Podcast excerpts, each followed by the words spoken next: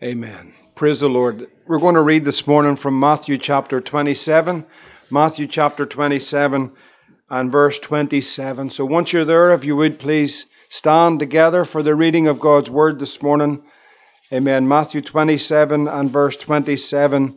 Once we're there, if you would stand uh, for the reading of God's word. Amen. Praise the Lord.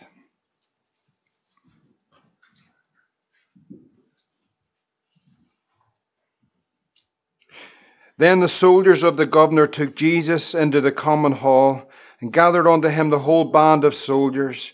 And they stripped him and put on him a scarlet robe. When they had plaited a crown of thorns, they put it upon his head and a reed in his right hand. And they bowed the knee before him and mocked him, saying, Hail, King of the Jews! And they spit upon him and took the reed and smote him on the head.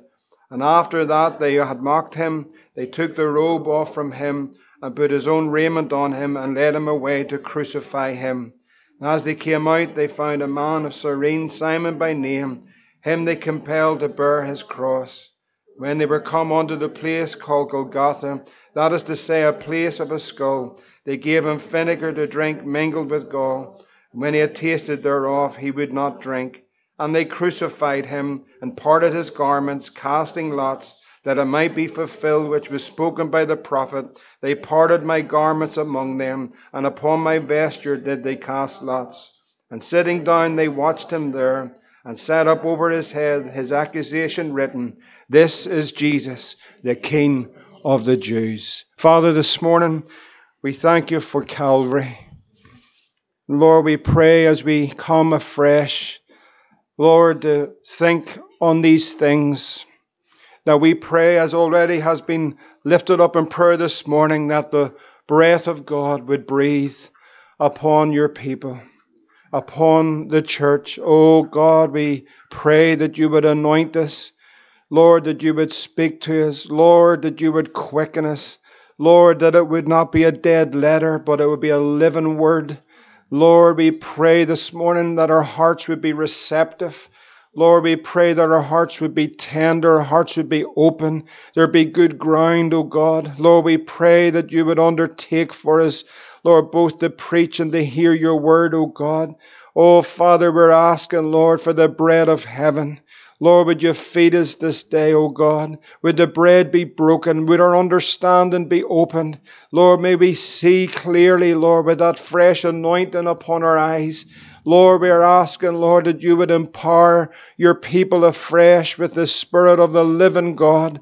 Oh, God, have your way among us. If there's one in the midst this morning that doesn't know you, Lord, we pray that you would open their eyes and open their understanding, oh God. Lord, we're praying that, Lord, not by might nor by power, but by your Spirit, Lord, that you would have free course in this house today. So we give you the glory and we give you the praise in Jesus' name. And everyone said, Amen. Let's take our seats together this morning. Do you know the central theme?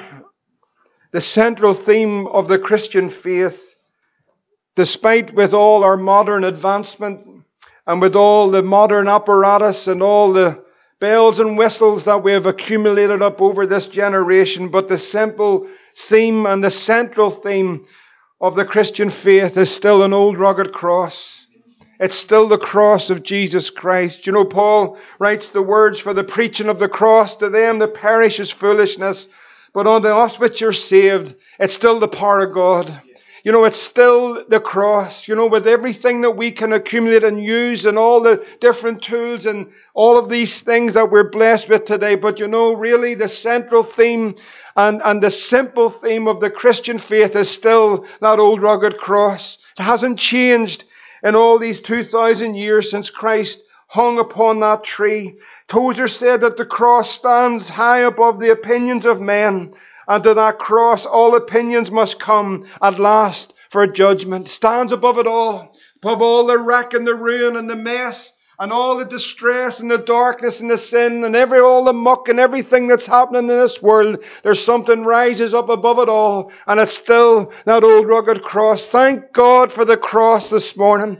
You know, it's nothing. We need nothing else, and, and we mean this sincerely.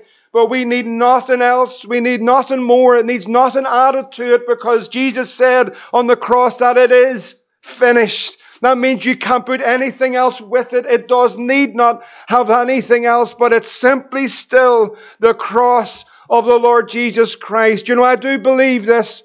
I believe this, that if the Lord tarries in 30 years' time, that most of the churches, if there's no revival, that most of the churches, there'll not even be the preaching of God's Word anymore. It'll just be dens where there'll be entertainment and all self-help programs. No longer will the book be opened and preachers preach. You know, Paul said it's the preaching of the cross.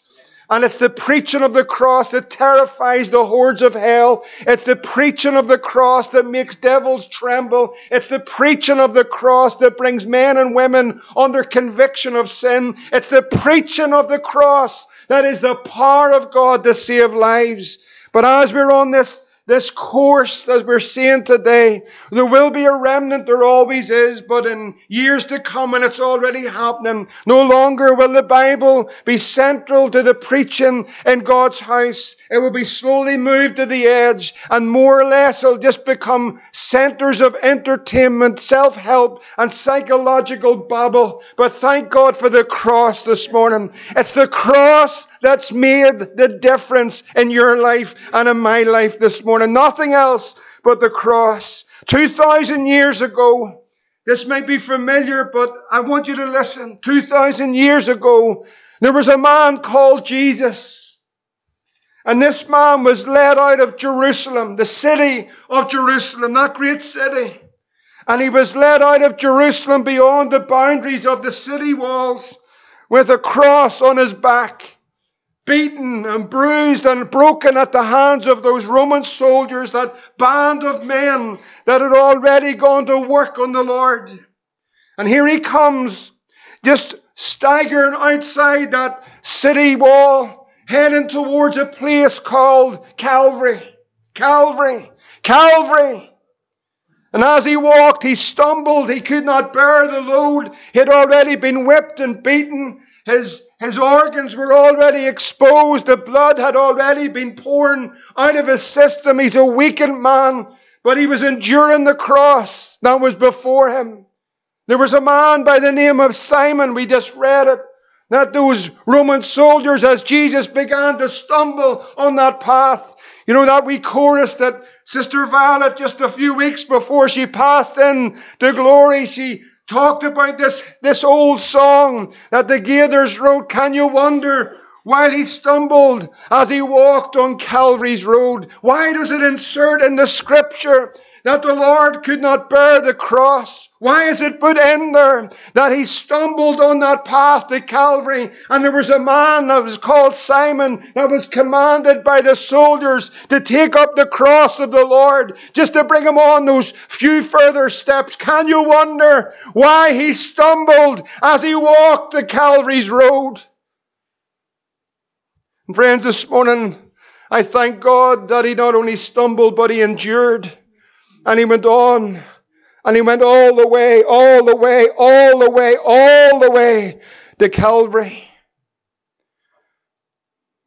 And this man, Jesus, all these years later, with the millions upon millions of people across this world that join together, that will sing, that will preach, that will pray, that will rejoice, in this wonder of Calvary. Now, 2,000 years ago, that there is still only one man, one man, one name that's associated with the cross. Yet it was one of the most brutal and most common types of death that the Romans would inflict upon the individual. There was literally thousands of men that were crucified at the hands at the hands of those Roman soldiers, but yet there's only one man.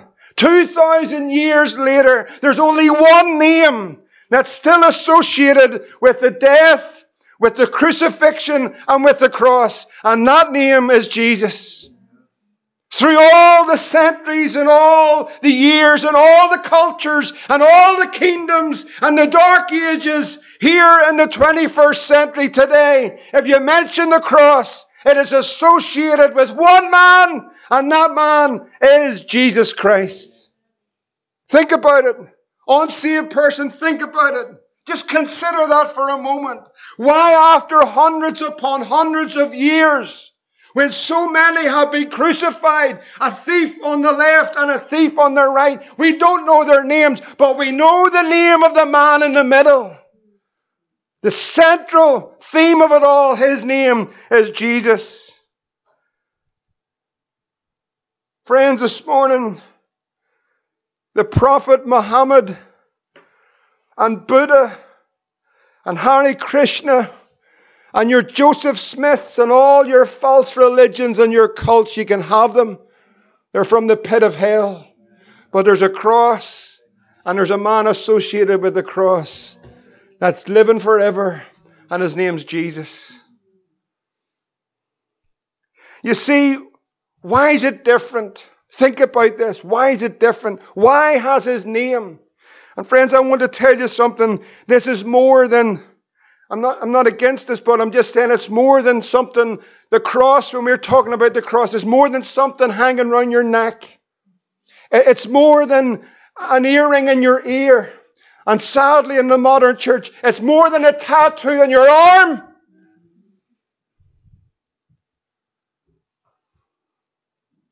The cross is not so much the symbol, but it's the work of the cross. It's more than an illuminous symbol on the side of a church wall. I'm not saying that's wrong. What I'm saying is, it's not the symbol. The world have the symbol. The demoniacs have the symbol. The devil has the symbol, but it's the power of the cross. You see, this place, the reason why through the centuries, that today when you see a cross, that people all across this world, India, Africa, China, and all the continents, the reason, the listen carefully, the reason why is this, this man Jesus still associated with that cross is because on the third day he rose again. You see, this place was a prepared, listen carefully, you know, there's preachers coming out, heretics, that's what I call them. They're coming out today saying this was a suicide, this was no suicide. That's devilish talk. This was a sacrifice. And this is what sets the crucifixion of Christ apart from every other man that was crucified. This was a sacrifice. This was no last minute plan of Pilate or the Jews. This was no murder. This was no suicide. This was sacrifice. This was the sacrificial lamb. In 1 John, if you turn with me, 1 John chapter 3 and 16, it says these words, 1 John 3 and 16.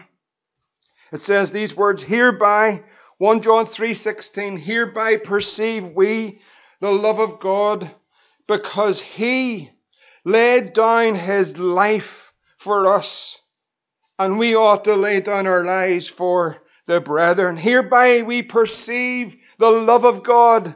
What was it? That he laid down his life. He laid that life down for us. In Ephesians chapter 5 and verse 2, it says these words that we're to walk in love as Christ also have loved us and hath given himself for us an offering and a sacrifice to God for a sweet smelling savor. He has given himself for us an offering and a sacrifice to God for a sweet smelling savor. This was no last minute plan by Pilate. This was a sacrifice. This was God's sacrifice. He was oppressed, he was afflicted, yet he opened not his mouth, and he was brought as a lamb to the slaughter, and as a sheep before her shears is dumb, he opened not his mouth. This was God's lamb.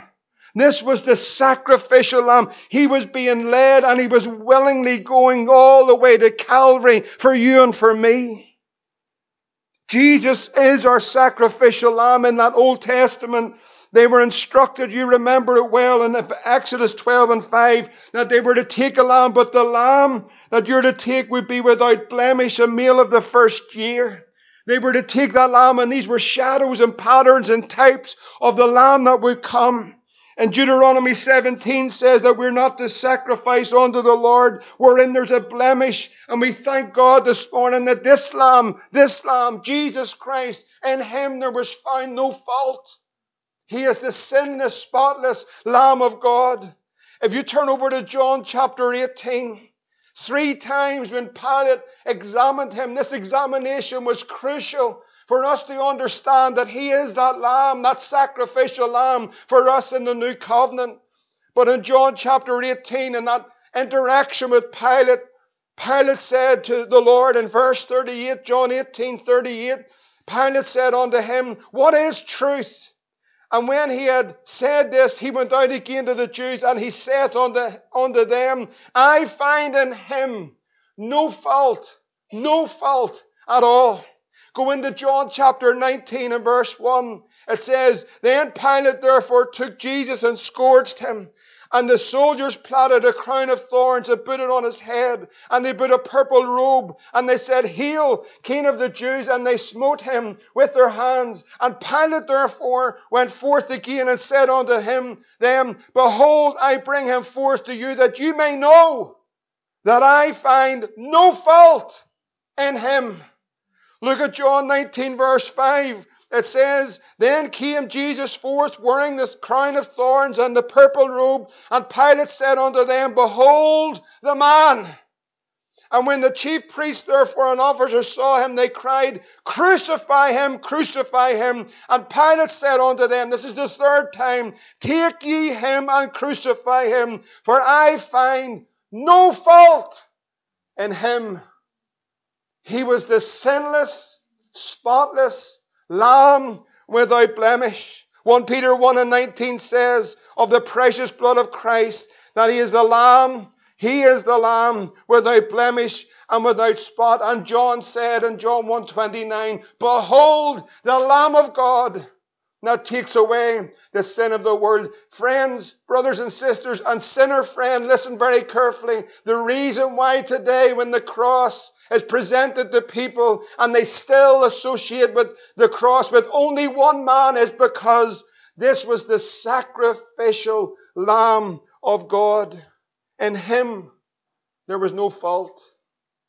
Not only is he the sacrifice, but I want to share something with you this morning. The place was no mistake. The place was no mistake. In Luke 23 and verse 33, it says these words. Luke 23 and 33, it says these words.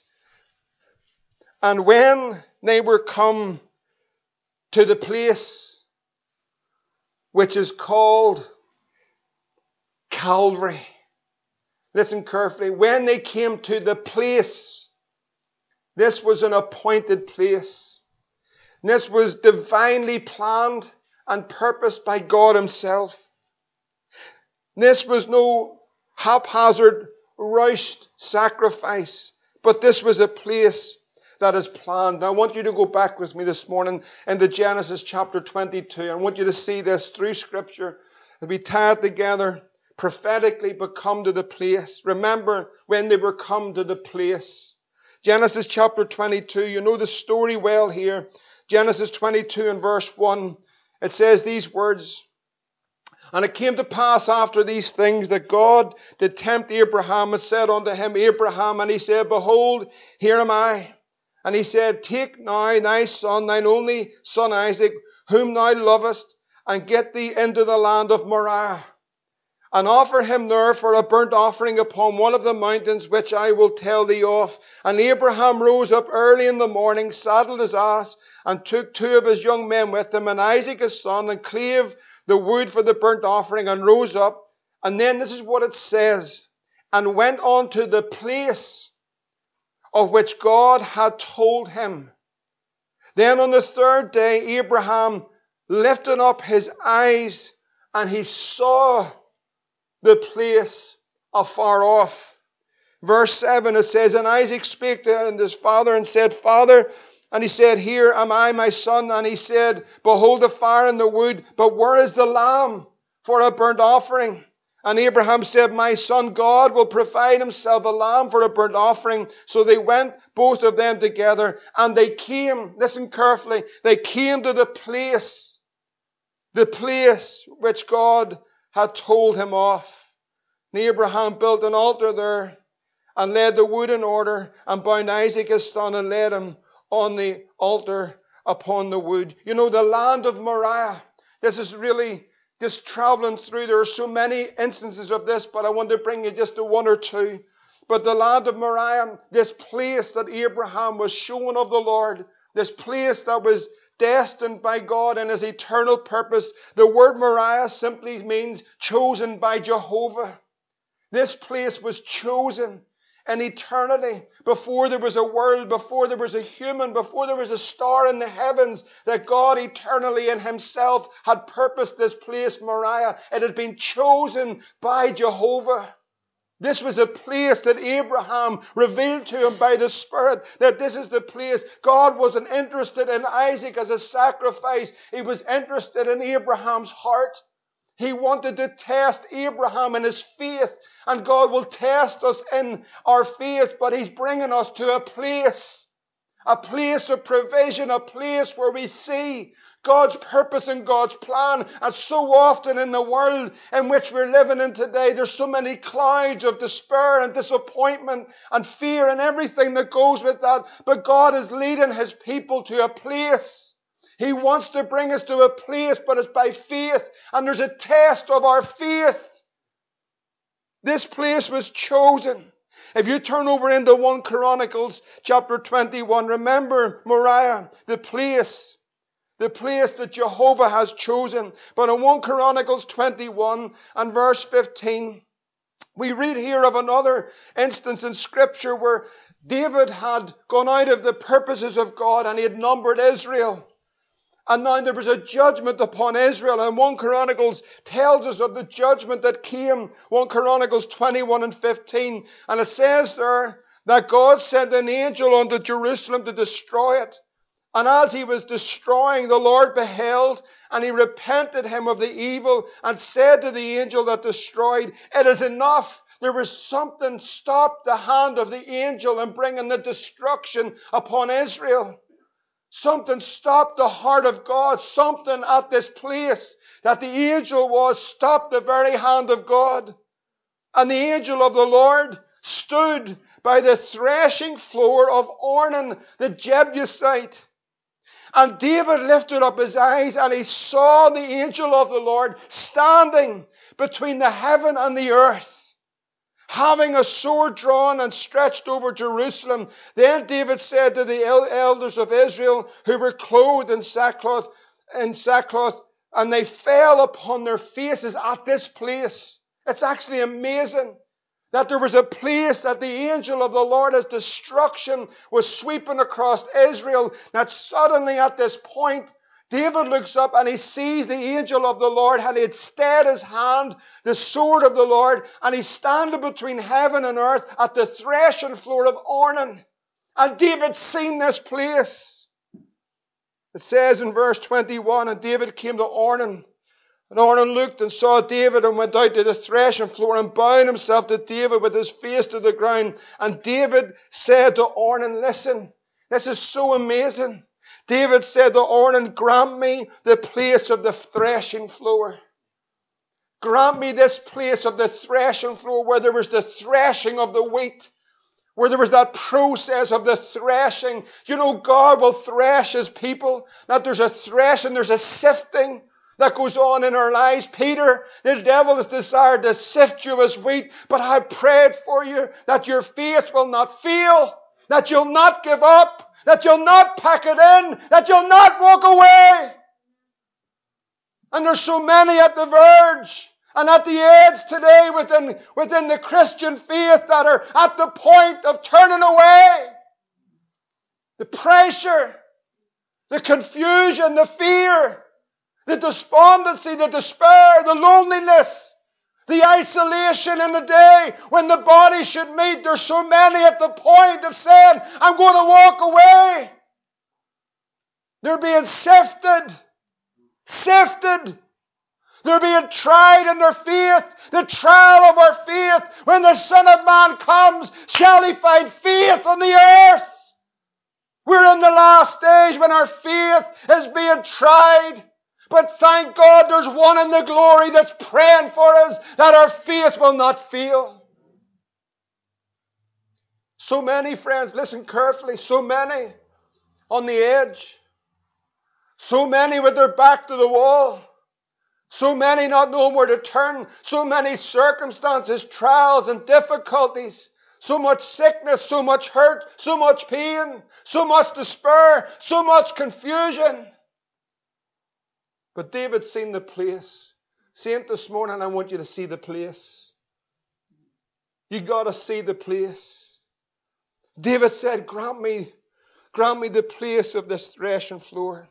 That at this place I will build an altar therein unto the Lord that shall grant it me for the full price, that the plague may be stayed from the people.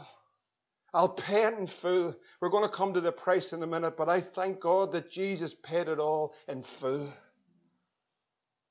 You turn over to Second Chronicles 3 and verse 1, we see that Solomon is going to build the house that, that David had interceded for and believed for.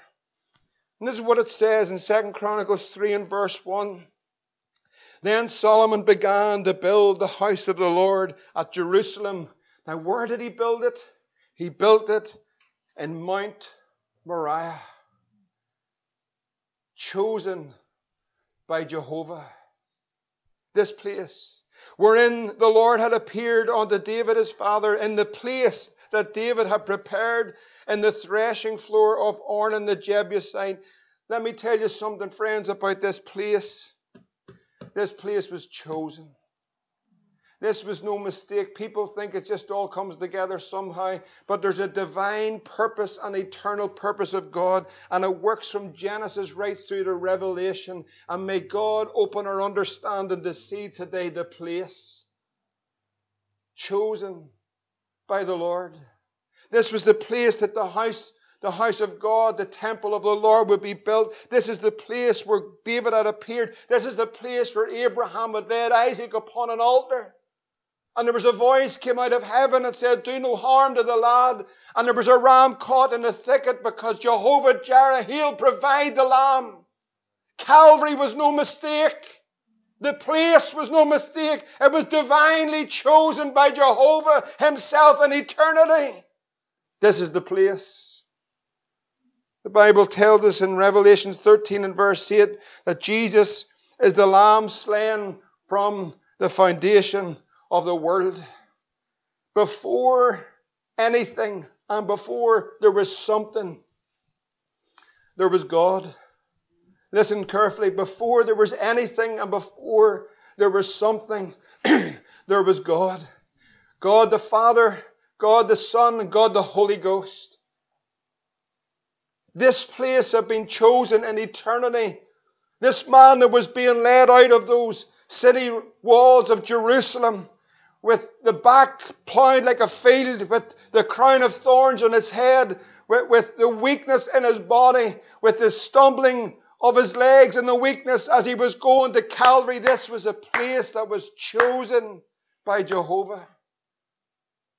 Here he goes, step by step and stumbling, weak as he may be, but here, fully God and fully man, we can't even grasp it this morning. The sinless, spotless Lamb of God, he's going all the way, all the way, all the way to Calvary.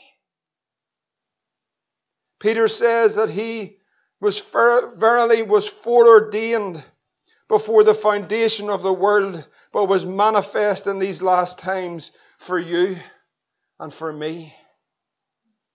This was a place chosen in eternity, but this price was immense. It was immense. If you turn over to 1 Peter 1 and verse 18 this morning, the cost was immense. The body of Christ and the shedding of his own precious blood. 1 Peter 1 and verse 18 says these words For as much as ye know that ye were not redeemed with corruptible things as silver and gold from your vain conversation received by tradition from your fathers, but with the precious blood of Christ, as of a lamb without blemish and without spot, who was verily, who verily was foreordained before the foundation of the world, but was manifest in these last times for you, who by him do believe in God, that raised him up from the dead and gave him glory, that your faith and your hope might be in God. We are redeemed this morning an immense price was paid to redeem you. The Bible says that though he was rich, for your sakes he became poor, that through his poverty we might be rich. I want to tell you something. If you're saved this morning, you're the wealthiest man on the planet. Not by what you've got in your bank account, not by what car you're driving, not by what size your house is, Thank God for those blessings, but I want to tell you something. See if you're saved this morning, you're the wealthiest person. Listen, Bill Gates is a pauper. He's a nothing. I know everyone's talking about Bill Gates, but he's a nothing. We're saved by the grace of God. We're the richest people on the earth. Why? Because we've found the pearl of greatest price. That's Jesus. For he hath made him, 2 Corinthians 5 and 21. Help us take this in. For he hath made him to be sin for us. Here is the sinless, spotless lamb without blemish, being led as a lamb to the slaughter, to the place chosen by Jehovah. And at this place he hath made him, he that knew no sin, but he hath made him to be sin for us that we might be made the righteousness of God in Him. Can you grasp that this morning? Can you get that this morning? That my sin, that your sin was placed upon Him who knew no sin? That He took it all, that He redeemed us, that He purchased us, that when He shed His blood for us, that pattern is found, of course, in the Old Testament as we go through again the patterns and understanding. Hebrews brings it out in a most precious way. If you turn over to Hebrews 9 and 7, it says these words concerning the high priest. Hebrews 9 and 7, it says, But into the second went the high priest alone every year, but he'd never enter into that place, not without what? Without blood. You know, friends, I want to tell you something. I know it's simple. But the day that the church shrug off the preaching of the cross and the preaching about the blood, the day that the church shrug off singing about the cross and singing about the blood, the day that the church becomes so advanced and so intellectual with all its apparatus and all its buzzwords, the day that we shrug off the cross and the blood, that's the day it's over. It's over. The blood of Jesus Christ, the precious blood, that high priest could not enter in, not without the blood. It tells us in verse 28 of the verse, the same chapter, that Christ was once offered to bear the sins of many. He was offered to bear the sins of many. I wonder, is there anyone in this room that Jesus has borne your sins? He's borne your sins. And unto them that look for him, he shall appear the second time without sin unto salvation. Are we looking for Jesus? What are you looking for this morning? Are you looking for Jesus? Where's your eyes? What are you fixed on? What are you looking at? I know there's a place, and I'll preach it, friends, about the times we're in and the signs, but we're here to preach Christ crucified and the cross.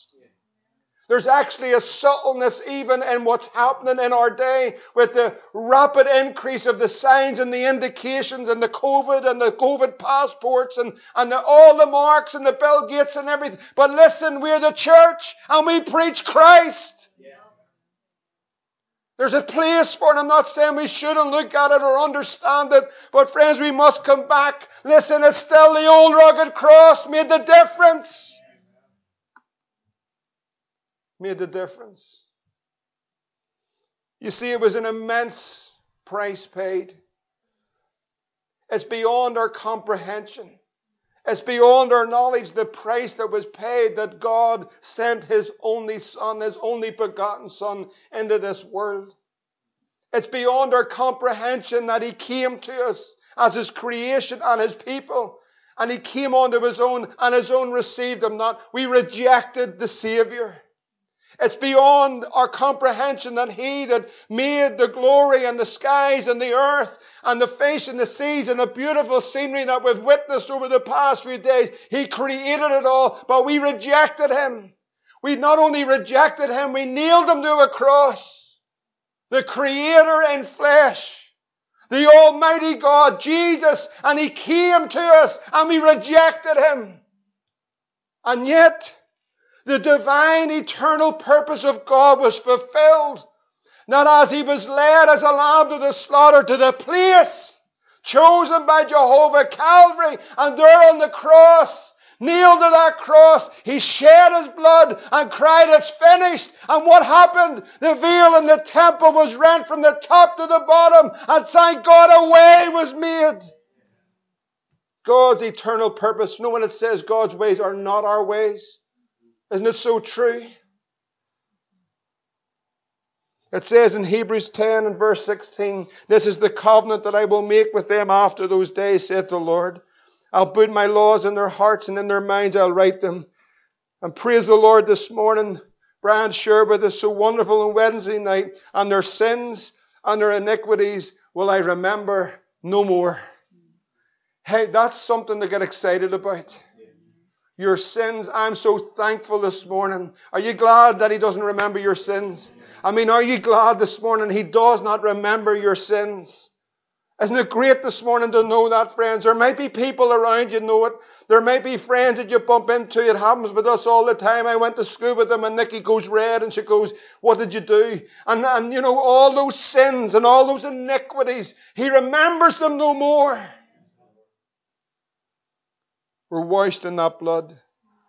Now, where remission of these is, there is no more offering for sin. Having therefore, brethren, boldness to enter into the holiest by the blood of Jesus, there was an immense price paid. Friends, there was an immense cost. That is through the veil, that is to say, through his flesh. There's a way that's been made. He died. You see, all of this, and there's so much more. We're scraping the surface, if you like. But all of this and the wonder of it all has no validation if there was no resurrection. so important. You see, let me tell you something. Muhammad's in the grave, and Buddha's in the grave. Could I tell you another thing? Mary's in the grave, and King Billy's in the grave. They're all in the grave. Hare Krishna's in the grave. Joseph Smith's in the grave. But Jesus is alive. This is what validates everything of what we read. This is what Paul says. If you turn to it for a moment. In 1 Corinthians chapter 15. In 1 Corinthians 15, this is what Paul writes. And verse 13. There was already a dispute amongst the intellectuals of the early church. There was already men of great theology that were already disputing even the resurrection of Jesus, and it had already crept into the church. Do you know that there's churches today that do not believe in the resurrection of Jesus? Churches today, preachers today that do not believe in the resurrection of Jesus Christ. This is what Paul says. Verse 13 If there be no resurrection of the dead, then Christ isn't risen. And if Christ is not risen, do you know what, friends? All our preaching is vain, and your faith is also vain. Do you know what the word vain means? It simply means empty. We have no faith, and there's not much point preaching, we're just filling the air. There's no purpose in our preaching the cross. Why? Because if we say there's no resurrection, or if there is no resurrection, then all of this is nothing. You might as well be at home today with your feet up on the couch doing nothing. But friends, this morning, He's alive. Our preaching is empty and our faith is empty. Listen carefully. What does that mean? How does faith come? Faith comes by hearing and hearing by the word of God. Isn't what the Bible says? So then if if if there is no resurrection, listen carefully, if there's no resurrection, then this word is just another book. It's just another, it's just, it's just words on a page. But this is the living word. How is it alive? It's alive by the power of the resurrection of Jesus Christ, the Holy Ghost. So when you read the Word of God, know this this morning. No matter how you feel, no matter where you are in your faith, no matter what's going on, but when you flick open the pages of this book, this book's alive because Jesus is alive.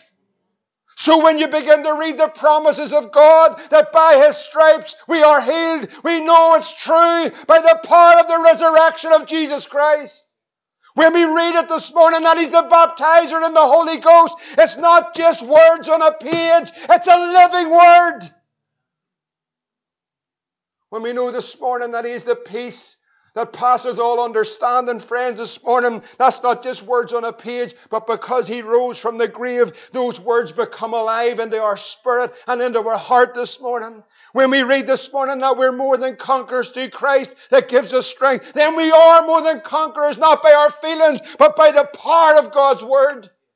When we read this morning, friends, that we've nothing to fear in this world because He's not given us a spirit of fear, but a part of love and of a sound mind. That's not just words on a page.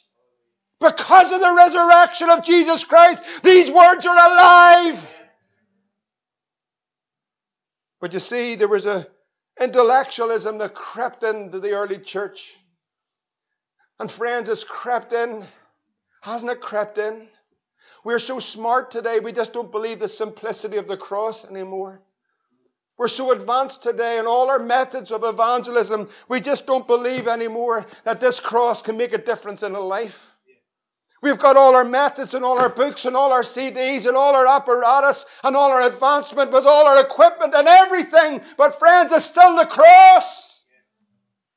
Still the cross. And if there's no resurrection, then our preaching is in vain, and so is our faith. It's empty. In 1 Corinthians 15 and 17, Paul writes and says these words And if Christ be not raised, your faith is vain. And listen to this damning words ye are yet in your sins. If there's no resurrection, do you know what, friends?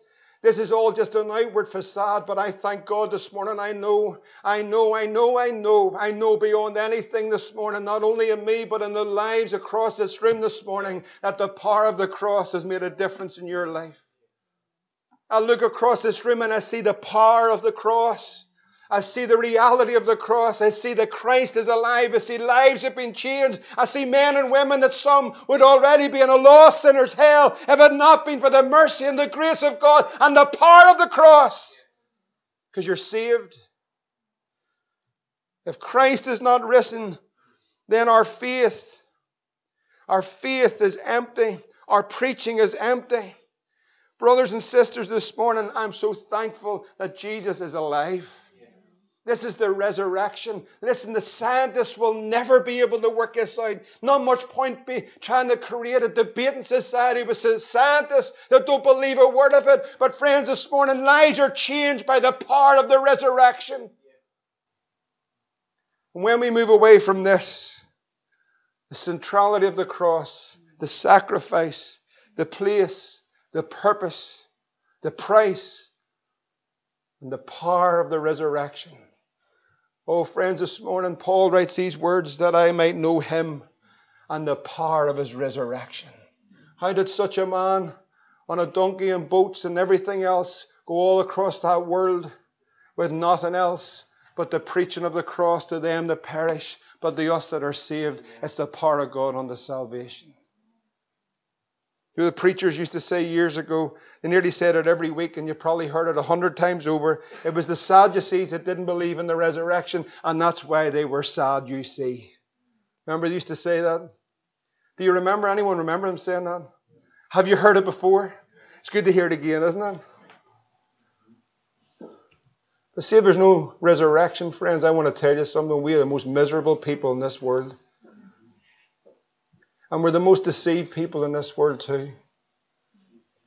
Let me tell you something. On that third day, there was a mighty earthquake, and the angel of the Lord descended from heaven and rolled back that stone and sat upon it. And those keepers became as dead men. And those two women that came, Mary Magdalene and the other Mary that came, heard these words He is not here, but He's risen. Friends, you know what we need more than anything in this hour, more than anything else? We need the power of the resurrection. Nothing else. Nothing else. It's hard for us to be deprogrammed from it. It's hard for us to get the things stripped back. It's hard for us to try and pull away all the things that we think that we do need, not even in a uh, uh, just in a sincere way, but we think we need all of this, and actually we need none of it. If God gives us it, that's fine. But when these things become the means and the method rather than the old rugged cross, the preaching of the cross to them that perish is foolishness. But to us that are saved, it's the power of God. You know what we need? We need the power of God. How does it come? It comes through the cross. It comes through the cross. Oh, for God to breathe the resurrection power. The resurrection power. Friends, you know, Tozer, I was reading a wee bit this week of Tozer. I think I can quote this right, but he said, In every Christian's life, in their heart there's a cross and there is a throne. And if the believer's not on the cross, then he's sitting on the throne. And that throne is for Jesus and Jesus alone. It's time that the believers got off their throne and got themselves on the cross. That's when the power of God will really begin to move. When Jesus is on the throne and we're on the cross. Where are you? Where am I? who's on the throne and who's on the cross. Lord, help us and give us the grace to get off our thrones, to get on that cross. Let Christ be on the throne of every heart, and may the power of God flow through every life in this room. Calvary covers it all. It's still the cross, friends. It's still Calvary. We never get tired of that old rugged tree or that green hill far away. That's the place. What a place it is. But thank God for the resurrection. Thank God for the resurrection. So, Father, this morning, we just humbly bow in your presence. Oh God, this morning, Lord, we cannot create an anxious thought even in this house, Lord. Lord, we cannot, Lord, but Lord God, we know, Lord, this morning that the Holy Ghost would come, seek to come to glorify Christ alone. Lord, we pray in the name of Jesus, Lord, in this house this morning, even for those that do not know you, Lord, that their understanding would be opened and they'd see the place and they'd see the person. Lord, we pray for your church today. Lord, we ask for help. Oh God, we pray, Lord. Lord, we get off our thrones and we get back on the cross, Lord. This flesh would truly die. That Christ would be on the throne of our hearts. Oh God, help us. Help us, Lord, to see it as you see it, not as what way we see it. Help us to see it the way you see it. Lord, give us the grace to put you on the throne of our hearts and put the flesh on the cross and that the power, the resurrection power would flow through your people. Oh God, this morning, Lord, we just humbly bow before you. Lord, we just bow the knee before you. We bow in adoration, Lord, before you. We humbly bow. We humbly bow before you, Lord, and we say with Paul of old that we may know you and the power of your resurrection.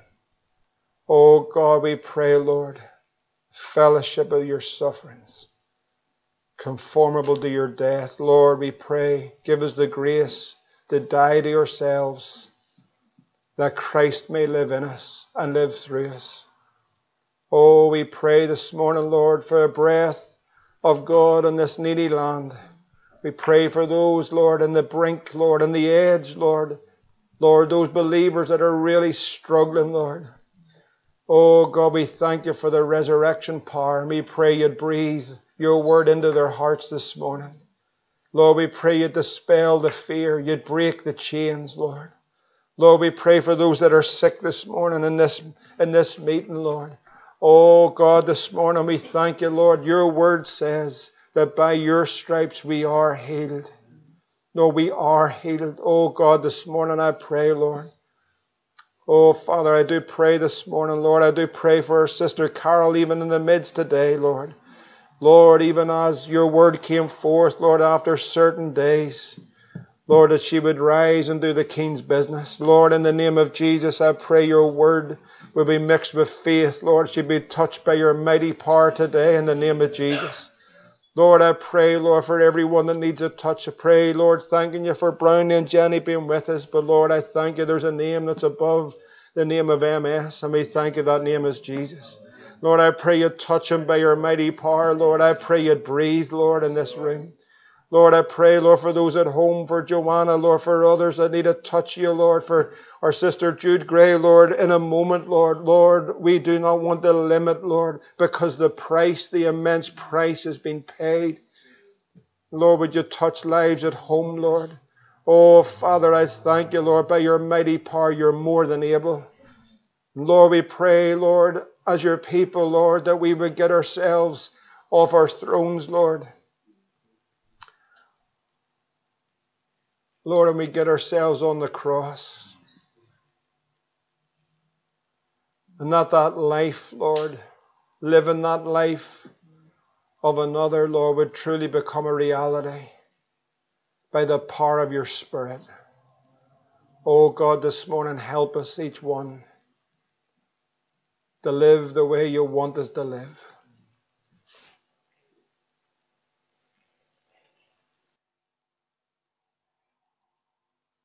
Lord, have your way among us, Lord, we pray. In Jesus' name, amen. Amen. Brother David, Jonathan, Jillian, amen.